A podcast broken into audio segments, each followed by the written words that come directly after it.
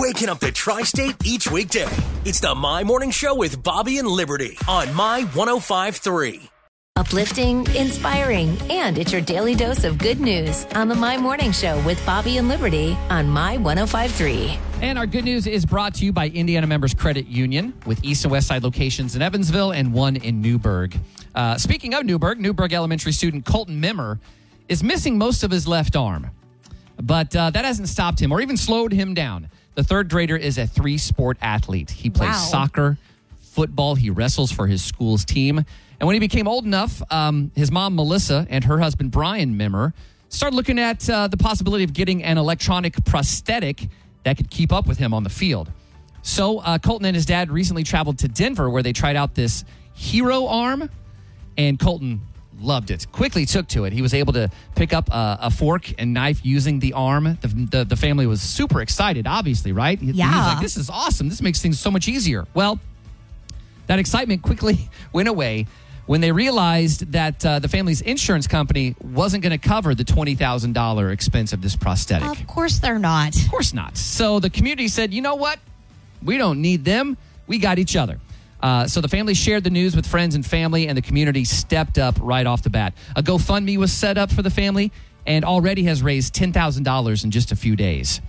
Uh, so Jimmy John's in Newburgh is also getting involved. They're like, hey, you're halfway there. Let's let's help get you the rest of the way. They are hosting a give back on February 1st to help the members reach the rest of their goal. That is amazing news. Yeah. Well, Cops Connecting with Kids Disney Adventure was born 11 years ago, and it was born because Evansville principal Mrs. Skinner had a grant to take some students to Walt Disney World. After hearing Police Chief Billy Bolin talk at a, a kind of a lecture for administrators, he mentioned that he'd read every book on Walt Disney's life, Uh-huh. admired his leadership style, and she was like, "Hey, we need some male chaperones. Would you and some officers be interested?" love it. And at first he was like, no. And this is your tip number one never be afraid of criticism. Because Uh-huh. obviously people were going to, you know, have something to say about that. They decided to do the fundraising. Jason Cullen put, a, put it on himself to do that.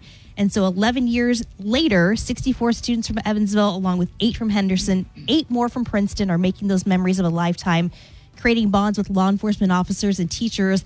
On social media, I noticed this comment from Amber Santana. She says, This is my favorite Disney story of all, right next to Beauty and the Beast. Beyond thankful to be a part of this event and watching it unfold on social media, all the magical moments. That's what we're doing too. And I have to point out this one. Uh, Jace, one of the students, was at a dinner the first night. The server said, What would you like? Jace said, A cheeseburger. What two sides? Bacon and chocolate chip cookies. now, that not a dream come true. I don't know what is. Yes.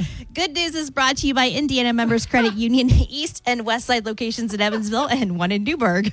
It is a little harder to be grumpy in the morning when you wake up laughing. The morning show is the best. The My Morning Show with Bobby and Liberty on My 1053.